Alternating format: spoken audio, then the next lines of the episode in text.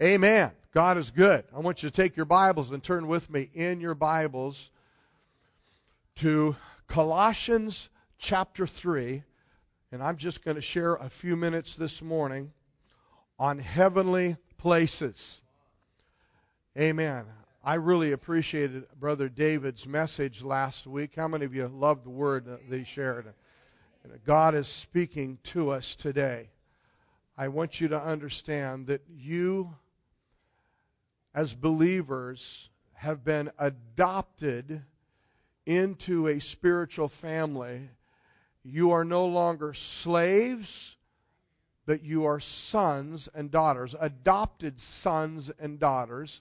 And my Bible says that He has raised you up and seated you together with Him in heavenly places. Now, I want you to see what it says in Colossians chapter three, verse one. It says, if you, turn to your neighbor and say, this is talking about you. Amen.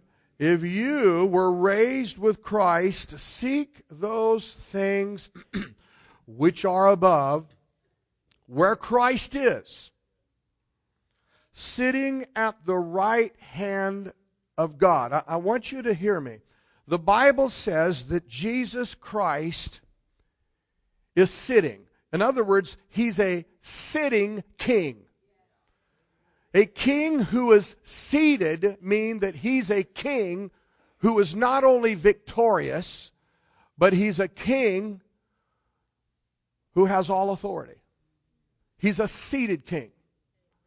It's accomplished. The work is accomplished. The victory is won.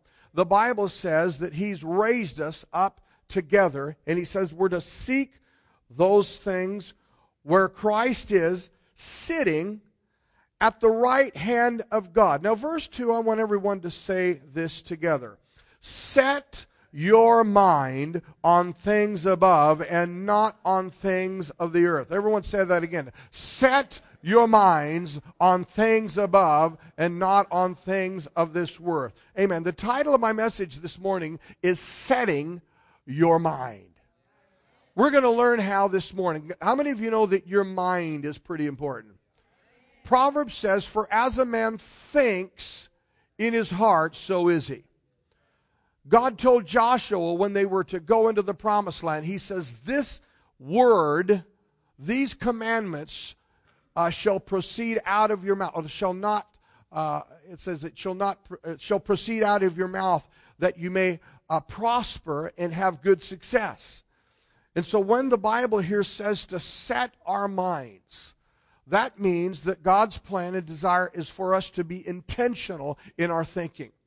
He has a desire for us to think right. Remember, a, a couple months ago, uh, as a pastor here, I, I, I went through just a an interesting uh, uh, uh, confrontation in the spirit in my own life. And I just literally felt I was under a demonic attack. And by the way, that happens to me quite a bit because I know that the devil loves to smite the shepherd, to scatter sheep. And uh, I knew that when I re- accepted this call of God, I knew there would be encounters. Well, the enemy kind of hit me on the side and then hit me again on the other side. And all of a sudden, I took my eyes off the Lord. When I took my eyes off the Lord and I began to focus on the problem, and at that time, it was on people. And I began to get agitated. And I began to get upset. And I remember talking to my wife, and some of you are looking at me, oh, Pastor Ray, wow, you're really kind of dropping the wall and letting us all see what goes on in your life. That's right. And I want to tell you, Pastor Ray got discouraged, and I got, I, I, I moved out of the spirit, and I began to move into the flesh. And I started getting discouraged, and I started getting worried. And all of a sudden, the Holy Spirit literally came to me and spoke to my heart. I didn't have a vision. God didn't speak audibly. But He said, Ray, you need to set your mind on things above. You are not wrestling against flesh and blood, but against principalities and powers and spiritual wickedness in high places. And all of a sudden, I shifted gears. And instead of wrestling, instead of looking at people as the problem, instead of allowing the circumstance to rob and destroy my peace, God began to show me things from a heavenly vantage point. All of a sudden, when I began, literally, begin to worship the Lord in this very, I was alone in this sanctuary. And when I was alone in this sanctuary, I was really loud. And I begin to say, God, you're in charge. Lord, he who rides upon the uh, rides upon uh, the throne, Lord, you, you reign from heaven on high. And as I begin to lift my hands and lift my voice, the Bible says that God inhabits the praises of his people. And all of a sudden, the Lord literally surrounded me and flooded me with his presence. And the thing that was so big become very, very small. You see, I begin to set my mind on things above. Now, how many of you know the Bible says that we've been seated with Christ in heavenly places? And when we, I, I want you to jump over with me in your Bibles to Luke chapter nine. Luke chapter nine, I want to show you something that happened to Peter, James, and John. This was in Luke chapter nine, verse twenty-eight. Remember, Jesus, when he was on earth, he embodied the kingdom of God. But when Jesus was here, Jesus was conveying and he was bringing a message. And I want you to know, people like Peter, James, and John are no different than you and me. These were uneducated individuals. These were not religious. They were not scholarly. These were fishermen. They were apollo. One was a tax collector.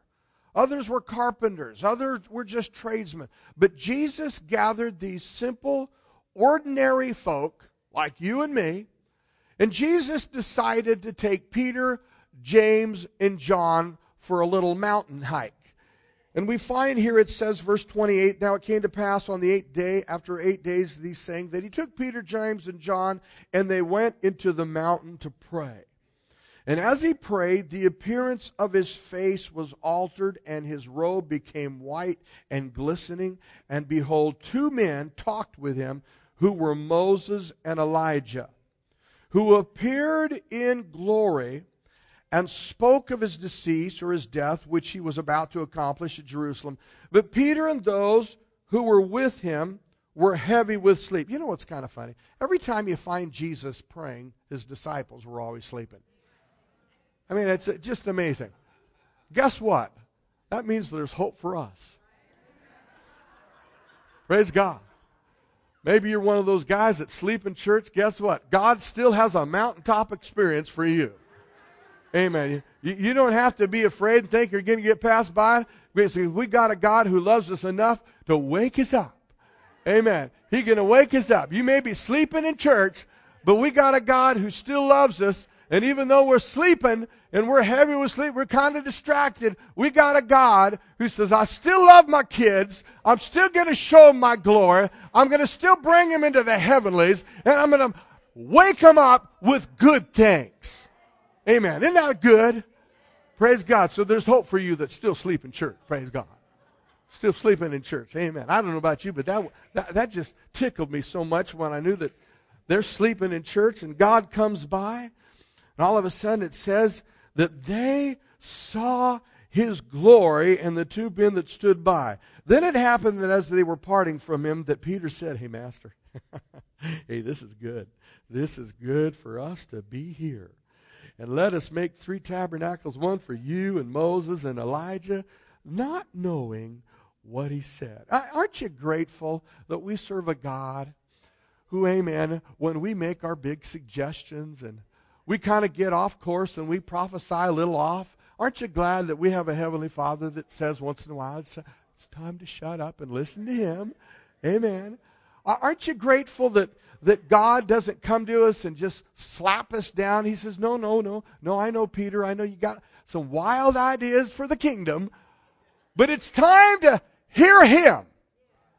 Everyone say, hear him. Hear him. For this is my beloved son. Now, I want you to know God doesn't take us to these places just to do a show and tell show. God was giving Peter, James, and John a little inside picture of what he was doing because he was going to share that same glory with these people. Do you know in John seventeen, where Jesus was making his prayer, he said, Father, the glory that you have given me, give to them. Amen. You see, God, the, the whole idea of this glistening, glorious power that Jesus, his, his, his raiment changed, his face changed. We're not just talking about getting bright and, and, and shiny, but what God was talking about is the very nature, his very nature, the very beauty, the very character of God was so brilliant and so bright that Peter was overwhelmed with such joy. He said, wow, this is good for us to be here. Wow, I'm, I'm really glad that we're here. Amen. I might be sleeping in church and I might be missing it prophetically, but thank God he hasn't cast me off. He still is going to show me his glory. Amen. How many of you know that? That means there's hope for us.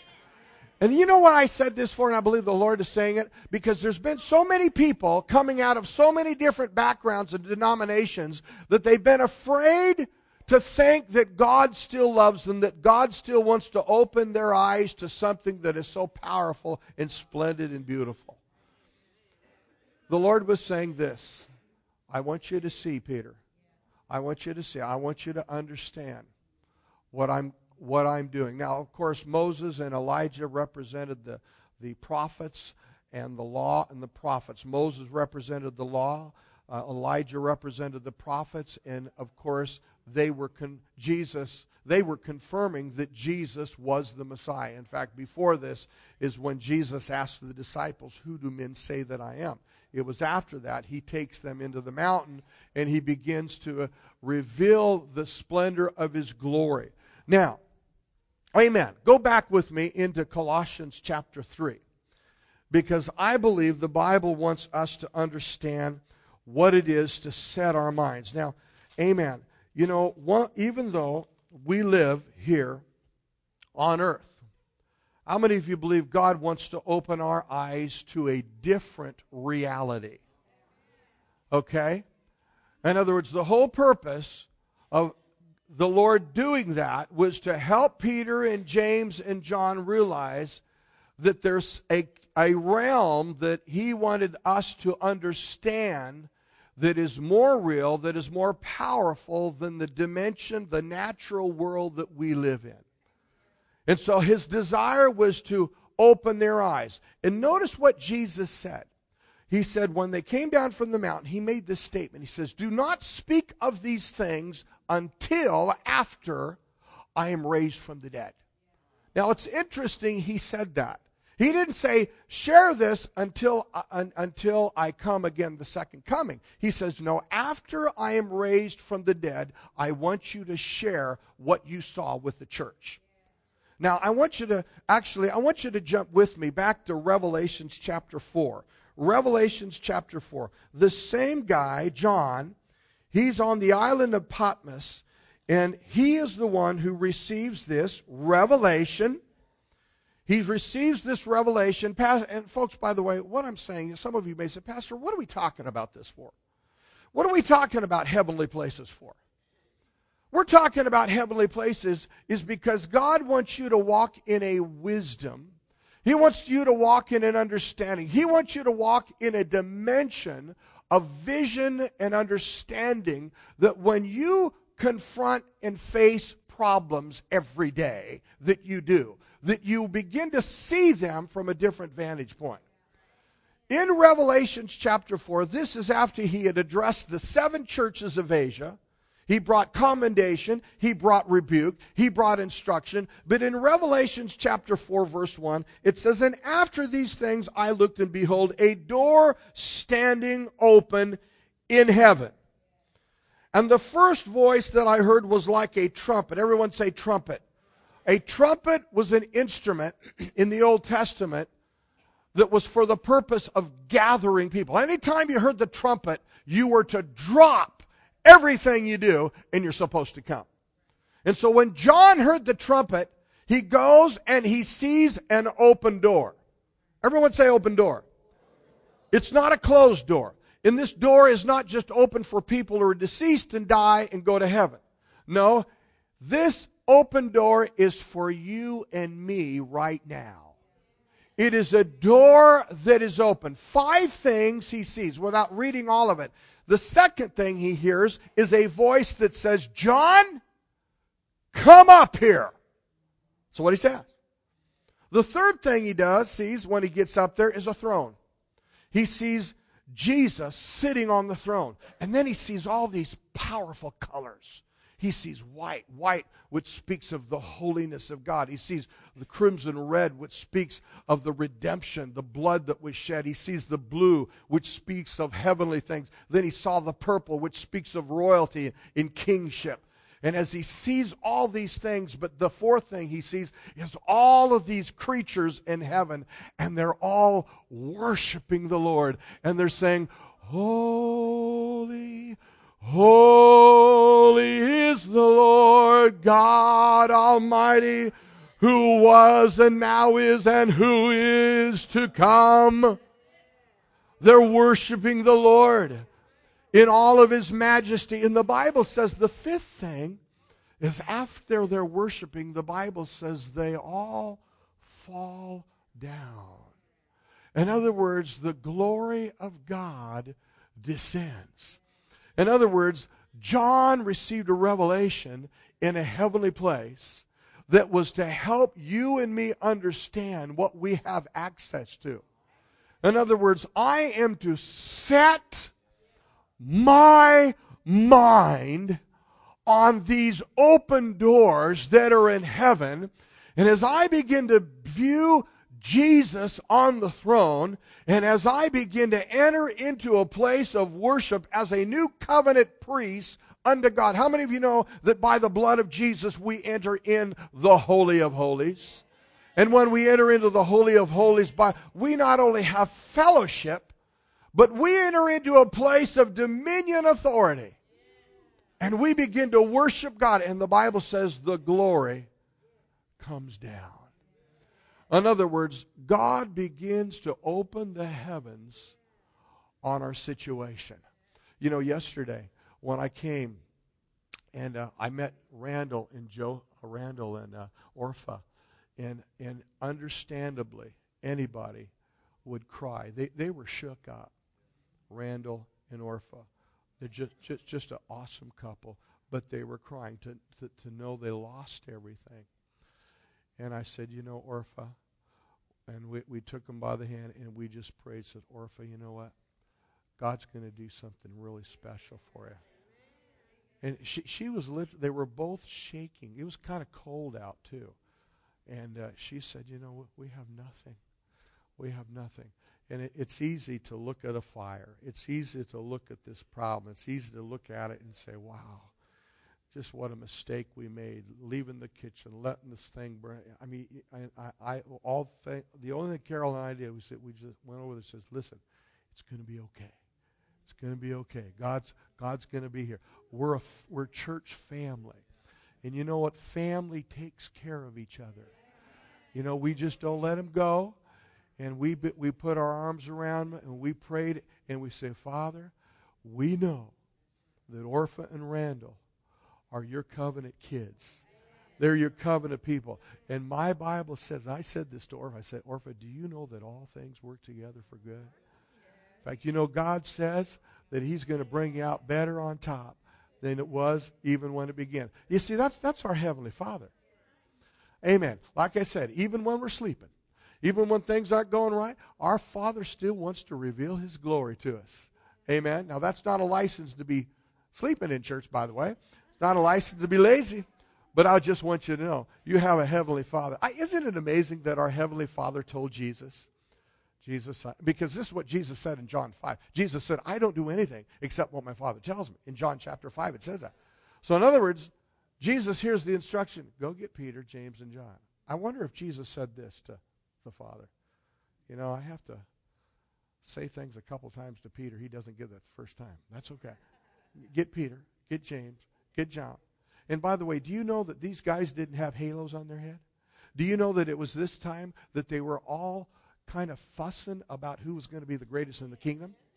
They were kind of selfish, self-serving, and they had they had this this these these they just had bad attitudes. They're fighting and scuffling between each other. And isn't it amazing that God still decides to say, the Father says, get those three guys, because these three guys are going to be monumental, because you see, the book of Acts is what opens the apostolic age. And it was in the book of Acts that the Father was going to reveal himself to these three ordinary men, and through them would turn the world upside down. Isn't that amazing?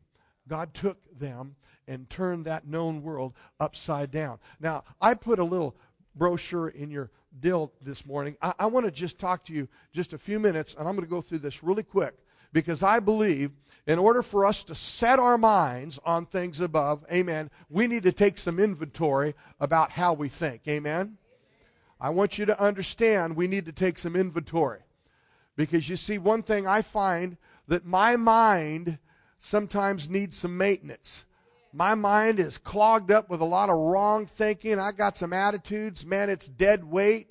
I come to find out I can carry some bad, I can carry bitterness and some issues. And do you know that that's going to really hinder me from coming into all that God has? God's interested in how you think. The first thing I need to do is I need to take control of my thought life. Everyone say control. You can control the way you think. You do not have to allow your thoughts just to run wild. The Bible says that that uh, in him we live and move and have our being, and uh, we we are not going to just let things take off. The second thing, we need to evaluate and confront the condition of our mind.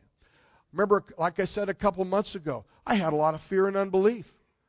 And all of a sudden, the Lord said, Ray, unless you begin to confront the condition. And you know what? I had some bad attitudes, and I had resentment, and the Lord dealt with me about going to a person and asking for forgiveness. I had to deal with it. See, if I'm going to be seated with Christ in heavenly places, I need to deal with issues in my life. The second, third thing here is we need to be willing to take radical steps to cleanse our mind. David said, thy word have I hid in my heart that I might not sin. The Bible talks about the word being something that washes us. Our minds is washed by the washing of the reading of the word of God. I need to cleanse my mind. I need to take captive those thoughts that are in my mind. I need to bring down vain imaginations. Amen. I need to do that. I, I remember years ago when I was a young man uh, in... Uh, Our old church, when I was a young man, you won't believe this, but I was the first electric bass player in our church way back in nineteen sixty-eight. And you know what? When electric bass guitars came into the church, that was back when the Beatles were popular, and I know I'm really dating myself right now, but, uh, and, uh, you know, the Rolling Stones were hot, but back in those days, in church, if you brought in an electric guitar, it was considered the devil. And uh, I remember our pastor made this big paradigm shift, and he says, you know what? Electric instruments are not of the devil. Amen. It's no different than a, a guy holding a microphone. But I'll never forget.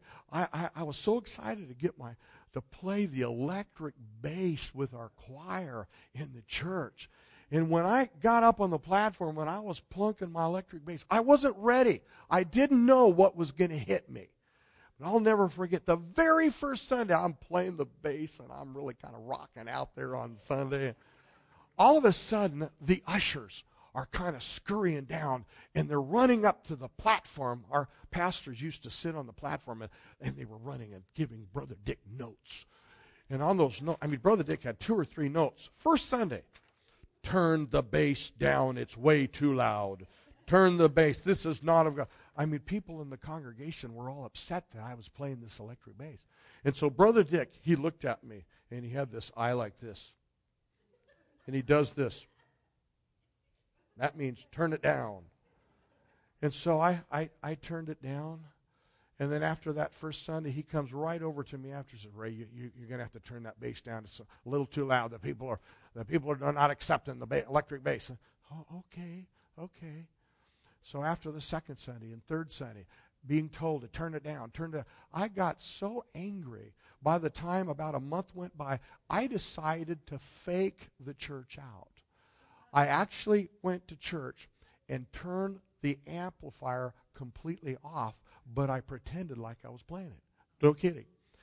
And they still got notes that I was too loud. No kidding. They were still running, turn the bass down. I'm not kidding. People, and I told Brother Dick, I said, and I was just a teenager. I said, Pastor, I, I want you to know, these people got a problem. It's their problem. I, I was so mad at the congregation. And I said, and, and I remember I'm, I'm having this attitude. And, and I begin to think about the people, the some of the people who had a problem. And, oh, boy, I just wanted to come to them and say, what is your religious problem? I mean, I had this attitude as a teenager. And, you know, I really got upset. And Mike Heron, who was our music director, he came up to me and says, you know, Ray, I want you to sit out and not play for a week. So why? He says, well, you, your attitude isn't really good. Hey, it's not my problem. It's their problem. Their problem. And I, I, I, I you know, I, how, what, what, what, what do I got to be punished for? I mean, that's what I was doing. I said, it's not my problem. But Mike knew that as a worship leader and as a minister, you know, everybody up here are worship leaders. All of us up here are ministers. And you know what? You may be a gifted musician, but if you have the wrong spirit, you are going to bring that spirit right up on the people. You see, you communicate the spirit that you are walking in. And you know what I was? I was walking in a spirit of divisiveness and envy and anger and unforgiveness. And Mike Heron said, Ray, I want you to sit out this Sunday. And that made me more angry. How dare! This, you know, I, I'm going to leave this church and find a church that's open to. And the Lord spoke to me. Oh, he put his, he said, Ray, don't you dare leave. I'm using these leaders to speak to you. Oh, I wanted to run. Oh, I wanted to get out of this stiff, rigid, religious, unbending, not growing kind of a church. I, I thought, man, these guys are locked into tradition. I mean, I was late, and I didn't realize that because, even though I might have felt that I had a right, that, that I felt that I was right because I wanted to grow, I wanted to see, I felt God wanted, but I had a bad attitude towards people who were not willing to accept electric bass. And the Lord began to deal with my attitude. You know, I, I was thinking everybody who wasn't willing to grow and, and be open to what the Holy Spirit and how God wanted to do, I thought they were bad. But then the Lord began to deal with me that I was judging them, and I was no different than the people that I thought were just as bad. And the Lord said, Ray, look in the mirror. And I began to realize I had elevated playing the bass, and I put it on a pedestal, and I began to worship my gift and what I thought, what I thought should be ministry. Oh, man. I began to see the pride in me, and I said, Lord, forgive me. And I remember I went back to Mike, and I said, Mike, I'm not ready to play the bass right now. I got a wrong attitude. And you know what Mike said? He put his arm around me and said, Ray, no, you're ready now to play. Now you're ready. He says, you know, God's not here to punish you, but God wants to make sure that when you minister, you minister with the right spirit, and that you don't react to people because they don't like you. Oh, that dealt with me. You see, I had to learn to set my mind on things above. And I had to realize that it wasn't about playing the bass, and it wasn't about making this church understand that we need to progress and get with the program the way I thought they should move. The Lord was dealing with me about my attitude because other people were not changing the way I thought they should change. Anybody ever been there before? Wow. And you know what? When the Lord began to speak to me, in fact, it was literally out, actually not this exact context, but I want you to jump down with me back into, back, go back with me into Luke, or I'm sorry, Col- Colossians. Colossians chapter three again. Notice what it says. When it says to set your minds on things above and not on things ago. And notice verse three. Notice what verse three. It says, for you died. Everyone said you died. You know what that means? That means you have surrendered everything to Christ. It says that you died. Now, let's, let's read on what it says about this. Because if you are going to walk in heavenly places, you and I need to be detached from things on earth that is going to hold us back. In other words, if you're not dead to your own personal ambitions and your own personal views and values, you're not going to walk in that place of glory and victory. And I didn't realize. I, even though I was raised in the church, I didn't realize Ray Galligan was really alive and kicking and was not dead. I had my own way. I had my own, and God used that situation to expose. Let me tell you, folks. Anytime God exposes something in your life, do not run. Don't run. There's more people today. We, uh, we live in a society. We divorce. We leave churches. We run from jobs. We change community. We run. I don't like this person. They embarrassed me. They hurt me. They offended me. We run. We run. God said, listen, when you run, guess what? You're going to go to the next church, the next marriage, the next shop, and you're going to get to go all the way around the mountain and have to face it all over again. I am not kidding. So it's best to stay put and say, okay, God, help me grow up in this thing. And stop blaming everybody else. Good preaching, Pastor Ray. You got to start realizing things that offend you are only things that show you how you have become attached to them in a wrong way. You've got to learn that when you have your eyes and your mind on Him, wow, let me tell you something. You're going to find yourself whizzing through the problem a lot of you. That doesn't mean that you won't be affected. It doesn't mean you won't be offended or hurt at times. But in other words, God's going to give you the grace, and He's going to bring about promotion in a way that you may have never have thought or planned on. But notice what He says. You've died, and your life is hid with Christ. That means His grace is covered. When Christ, who is our life, appears, then you will also appear with Him in glory. Notice what He says, verse five.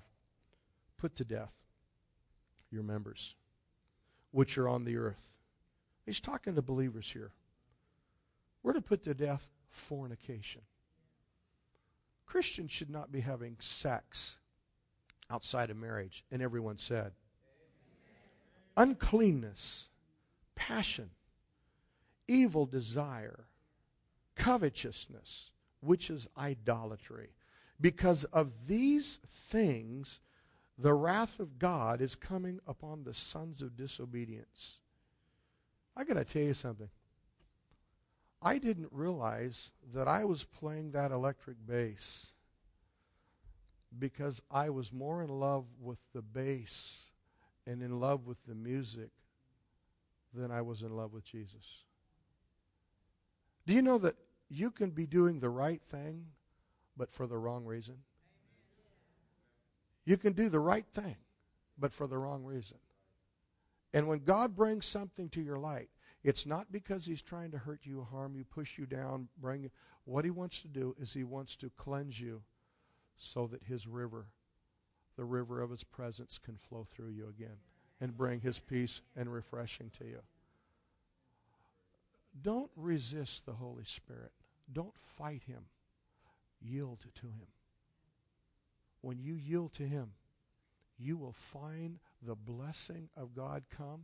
You will find doors open for you because you let Him have His way. My body is the temple of the Holy Spirit. Notice what it says. But now you all yourselves put off these things: anger, wrath, malice, blasphemy, filthy language. I want to say this, church. Christians should not be using profanity. You should not be using profanity. Your body is the temple of the Holy Spirit. And do you know what comes out of your mouth sets the atmosphere for your home? You give ground to the devil by when you curse or when you use profanity, or you bring glory and you open the power of the kingdom of God by when you begin to worship Him. Your mouth has to be guarded. And so on our notes here, we need to, number four, after we take the radical steps to cleanse our mind, we need to, number four, we need to fill our mind with good things. The Bible says a good man out of the good treasure of his heart produces good things. How many of you want good things? In other words, I need to have a prosperous soul. By the way, if you are not involved in the house of God, in discipleship, in getting the word fed into you, you are going to be a weak, anemic Christian. You need to be fed the word. You need to be feeding your mind. You've got to feed your faith. Number five, as, as setting our mind involves the, the need to set boundaries and discipline in my thoughts. That, that has to do with within. In other words, I'm selective. I discriminate. Yes, a Christian should discriminate the kind of thoughts that he thinks. Your mind should not just be one wild toilet of thoughts, just letting anything come through. You need to be, so I am not going to think those thoughts. I need to pull down those wrong thoughts. Just a couple months ago, Ray Galligan, I, I, I, I got offended on a situation, and Ray Galligan had to set his mind in alignment. I had to say, Ray, stop in Jesus' name thinking those thoughts. I had to do that. You mean you, Pastor Ray? Yes. Pastor Ray has thought evil thoughts. I've had wrong thoughts. I've even said wrong things. My wife and my kids know all about it. But you know what?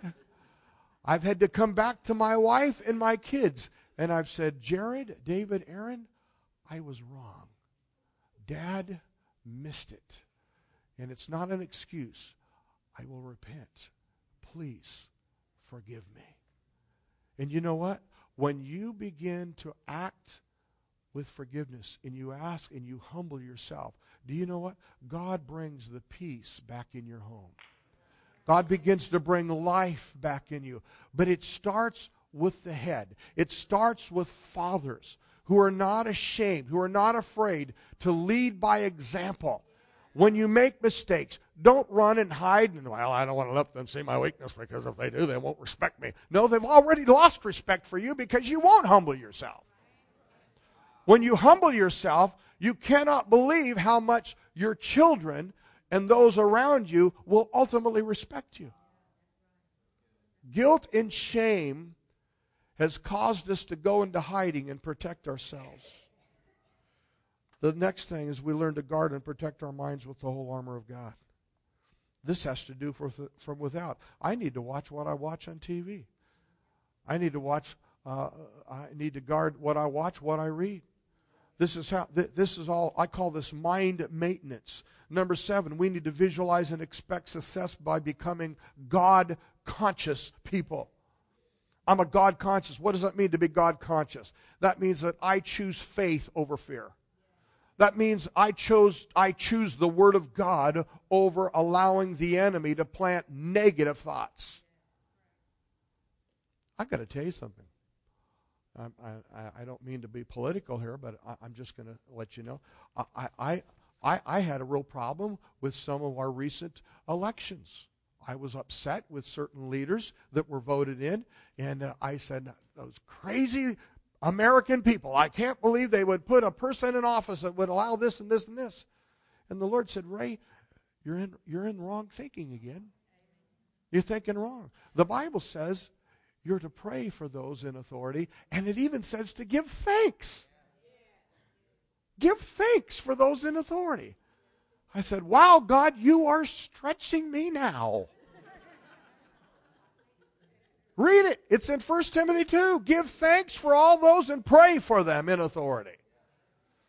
What is God saying that for? He's trying to get you to understand that you need to be seated with Christ in heavenly places, and when you begin to understand that place that you're seated and you begin to operate and think and live and speak from that place, you are going to be much more effective from that place than being on earth and trying to wrestle things through your own natural ability.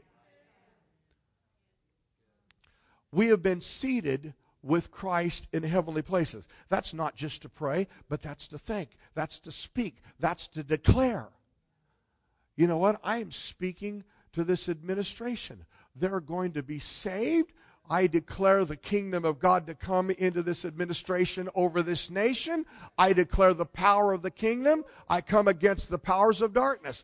You see, because I'm speaking from heaven, a heavenly place. I may not agree with their decisions, but that doesn't matter. I am to speak and I am to pray from a place of authority and victory where Christ sits. And the last thing is this, the need to focus on things that He is doing rather than the things He is not doing. Now the next thing, down to verse ten, notice what it says. And have to put on the new man, which is renewed in the knowledge according to the image of Him who created him.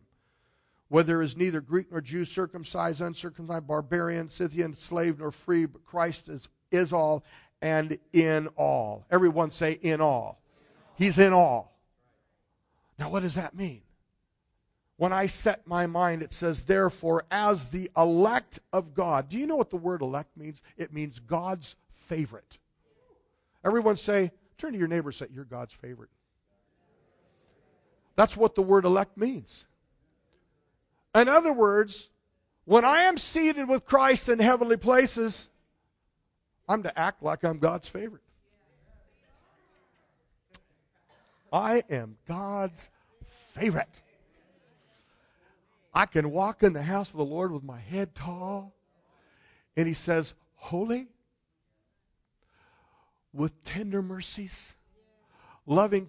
You know what He's talking about there? He's talking about the same glory that Peter, James, and John saw on the mount. God wasn't just showing some kind of a light show up there. God was showing the splendor and the beauty of the nature of who God is. And you know what He says? Because you have been raised with Him. You have that same nature. You are created in His likeness. And you have the power to be loving. You have the power to have vision. You have the power to be an, an, uh, an empower to other people. You have that. You're not waiting for something to happen. It's already happened. You are right now the righteousness of God in Christ Jesus. You have not only been called, you've not only been chosen, but you've been justified. And my Bible says in Romans eight, says that you've been glorified with Him. Honey, can you come up here, please? You see, my wife and I are glorified. Praise God. I got a glorified wife. Next month, we will have been married for thirty-five years. Now, now, we still have our bumps. We still have our disagreements. She still doesn't like the same colors I like. She still doesn't like the same things I like. I don't like what she likes. We don't like the same food. We don't always like the same restaurants. But you see, we've chosen to move from those natural, earthly, selfish planes to move up into being in heavenly places where we learn to walk in love. And we learn to prefer one another over ourselves. We learn to walk in humility. And we learn to say we're wrong when we're wrong. And you know what? I got a queen for a wife. I got an awesome woman of God. And you know what? I could not be where I'm at without this woman. There were a lot of things that I did not like in the beginning of our marriage. And at the second year of our marriage, we were headed for the big D. Not Dallas. I'm talking divorce. We were headed for... We weren't making it. Because you see, she didn't see it the way I saw it. And you know what? I didn't realize I was married. Yes, we had been married in the church, had a great wedding, but I was still thinking like a single man. I was independent, selfish, and not understanding what it was to merge with your mate. Everyone say merge. I want you to understand what it means. It merge. Merging means that you lose some things, but you gain things as you merge. I know that's hard a little bit. Well, we got to understand what merging means. It means you're not going to be the same because you all died. And when you die, that means you no longer live, but Christ lives in you. And when Christ lives in you, thank you, honey. Give her a hand. See, when Christ lives in you now, you're living from a place of glory, living from a place of empowerment. You're not a victim. You're victorious. You rule. You reign as a king and as a priest. You have access to His presence. You call things that are not as though they are. You pray for the sick. They get healed. You may say, Pastor, what about Gary, man, at the donut shop? He's still not healed yet. No, he's healed. He just doesn't know it. Let me say that again. He's healed. He just doesn't know it. I went I went over and had my donut this morning, by the way, and I talked to him. My wife and I, we went over and got our donut. I said, how you doing, Gary? I said, well, I still got aches and pains. I said, Gary, you're already healed. I said, Gary, you're already healed. How come I still pain? I said, because you're looking at your problem. I said, you, you start looking to Jesus, the author and the finisher of your faith. The things that are in the natural begin to fall in line with the things of the Spirit. You see, the resurrection of the dead means that whatever you cannot accomplish in the natural has already been accomplished by the Holy Spirit. Because greater is He who is in you than He is in the world. Amen? Amen. Let's bow our head this morning. Amen. How many of you know we're moving up to a new level today? Amen. Everyone say, set your minds on things above. Amen. We're not going back, church. We've died and our life is hid with Christ. And you have just put on the the image of Christ. The Bible says we, we've been renewed in the image, uh, with the knowledge of God in the image of His image. The Holy Spirit's done the work. This morning, I want to ask you a question this morning. How many of you could say, Pastor Ray, I want to just be launched into this realm of the Spirit. I, I, I want to see myself move into this realm of faith. Amen. Praise God.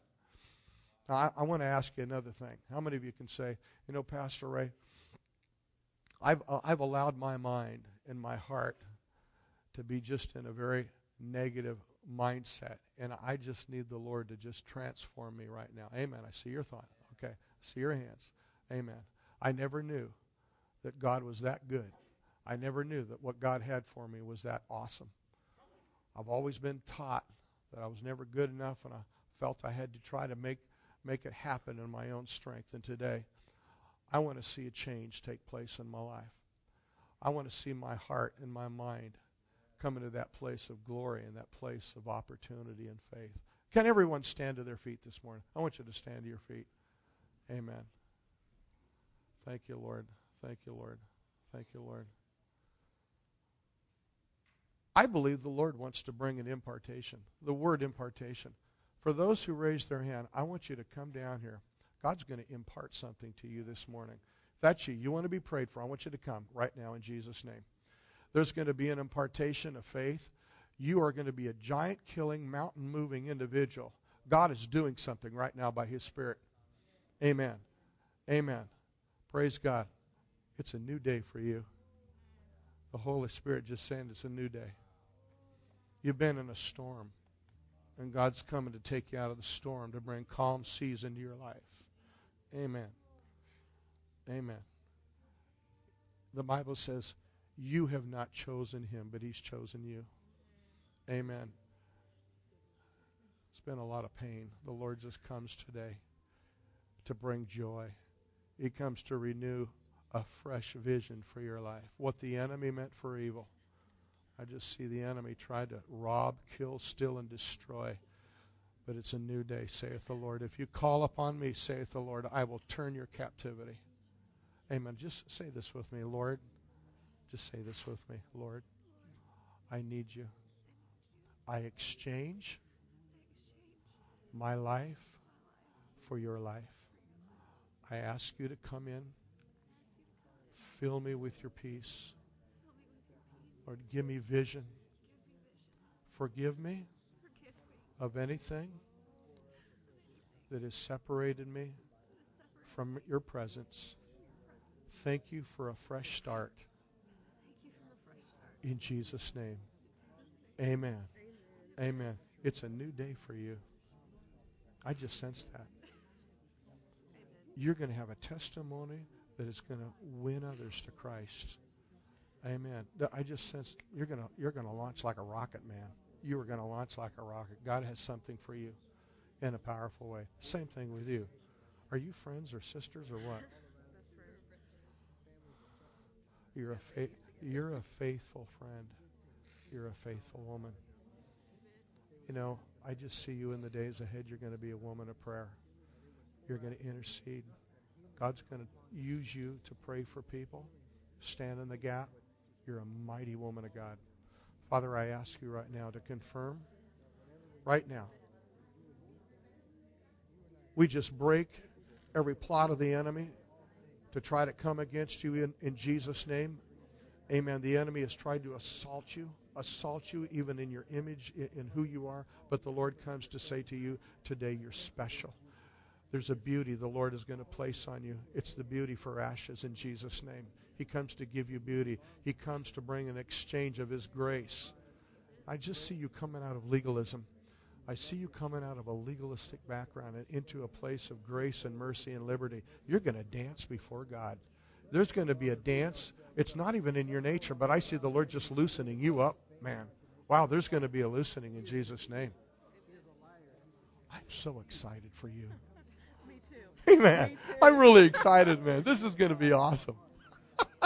I mean, you know what? I don't know who you are, but I just sense an anointing on both of you ladies. I mean, I just see God using you as a catalyst to set other young women free.